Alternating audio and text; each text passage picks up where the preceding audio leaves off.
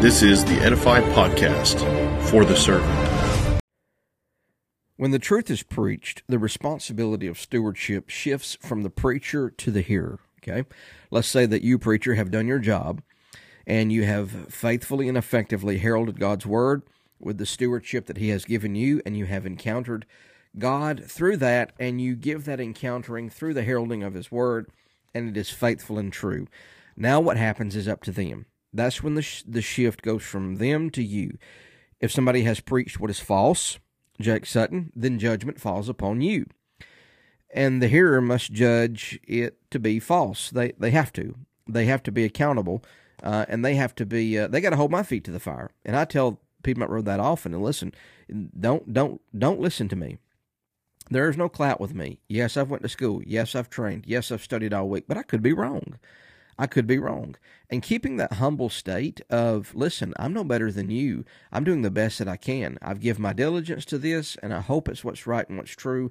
And biblically, I have found it to be. But if there's something that I'm missing, please advise me. Okay, that that amount of transparency is something that every every member needs to hear. And because if it is true and they reject it, the blood is on their heads. If there are people who are not willing to be uh, responsible for what they hear, then they themselves are going to be in trouble. So they have to judge something to be right or true, right or false. That, that's that's their obligation.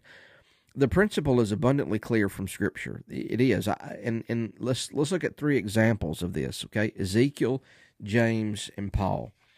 In Ezekiel 3 18 through 21, it shows the herald must not remain silent when the Lord summons him to speak.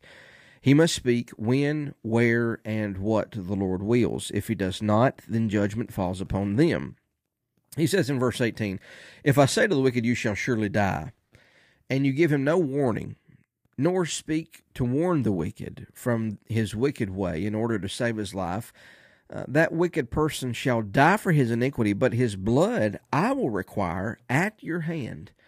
Now, verse 20, it says, Again, if a righteous person turns from his righteousness and commits injustice, and I lay a stumbling block before him, he shall die because you have not warned him. He shall die for his sin, and his righteous deeds that he has done shall not be remembered, but his blood I will require at your hand. So if the steward faithfully uh, speaks the word of God, then he is not held guilty for someone else's responses. That's what verse 19 and verse 21 teaches. So if you warn the wicked, uh, verse 19 says, And he does not turn from his wickedness or from his wicked way, he shall die from his iniquity, but you have you have and you will have delivered your soul. Verse 21 But if you warn the righteous person not to sin, and he does not sin, he shall surely live, because he took warning, and you will have delivered your soul. So the New Testament continues this theme concerning uh, the responsibility of teachers. James states that the teacher of the word will receive a stricter judgment. Not many of you should become teachers, my brothers, for you know that he who teach that we who teach will be judged with greater strictness. That's chapter 3 and verse 1. Uh, Acts 20, 26 and 27 clarifies that the preacher will not be judged for the unfaithful response of the people if they have fully declared the whole counsel of God. I testify to you this day that I am innocent of the blood of all, for I did not shrink from declaring to you the whole counsel of God. This is this is important because Paul explicitly states that some will not respond positively.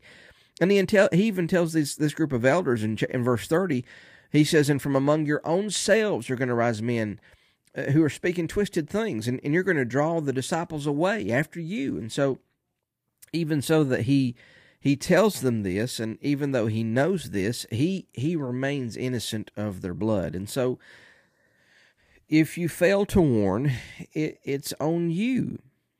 But if you warn and they refuse, it's on them.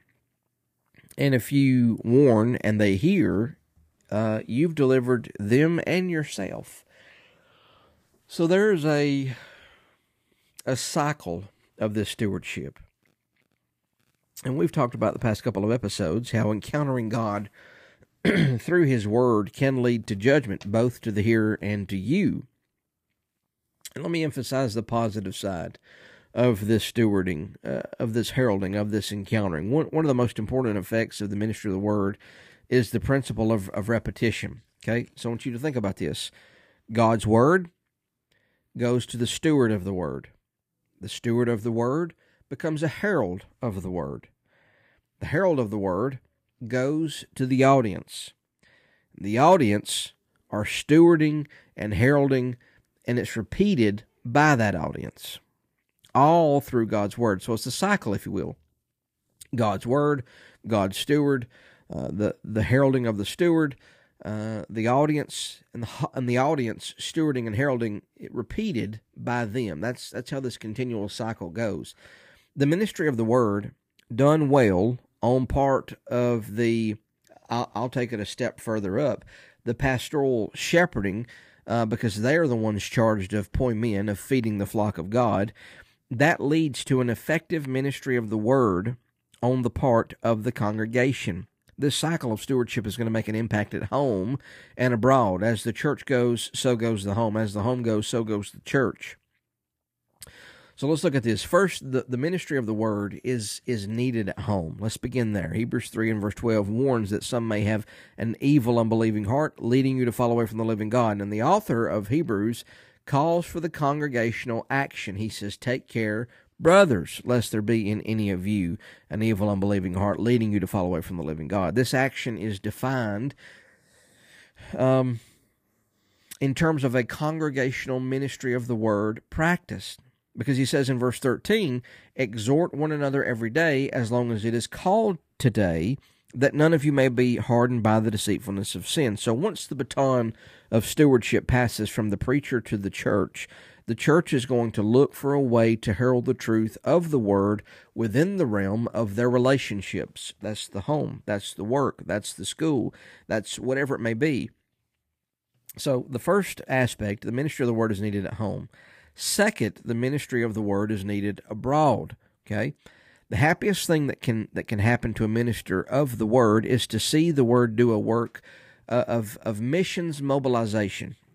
Matthew 24, 14, Jesus said, And this gospel of the kingdom will be proclaimed throughout the whole world as a testimony to all nations, and then the end will come. Now, Matthew 24 you and I well know that this is in regards to uh, to the the destruction of Jerusalem.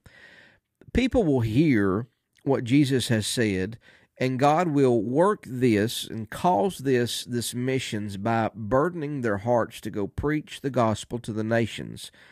And some are going to adopt Paul's ambitions to preach the gospel, not where Christ has already been named. And that's a wonderful thing, Romans fifteen twenty. So this cycle, this cycle of stewardship of this heralding, of this encountering at home, is going to lead to the stewarding, heralding, and, and encountering abroad. What we equip the folks at the church to do is to take it to their home and then to the nations. That's what Ephesians 4 11 and 12 is about. So this cycle says that one cannot spread a flame of the word abroad unless people are first aflame with word at home. So as we, we wrap up this idea that we've been focusing on the, the thesis of preaching and and that we are to be uh, we we have become we have become stewards of God's word. We're a herald of God's word, and we we help people encounter God's word in the way that they should, based on where they are in life. And that stewardship then shifts to them, and it's up to them. And and and that preaching has brought a judgment. If it's faithful preaching, it's brought a judgment on them. Uh, and it may in turn involve a, a judgment on us. We we are going to be judged uh, more harshly for preaching.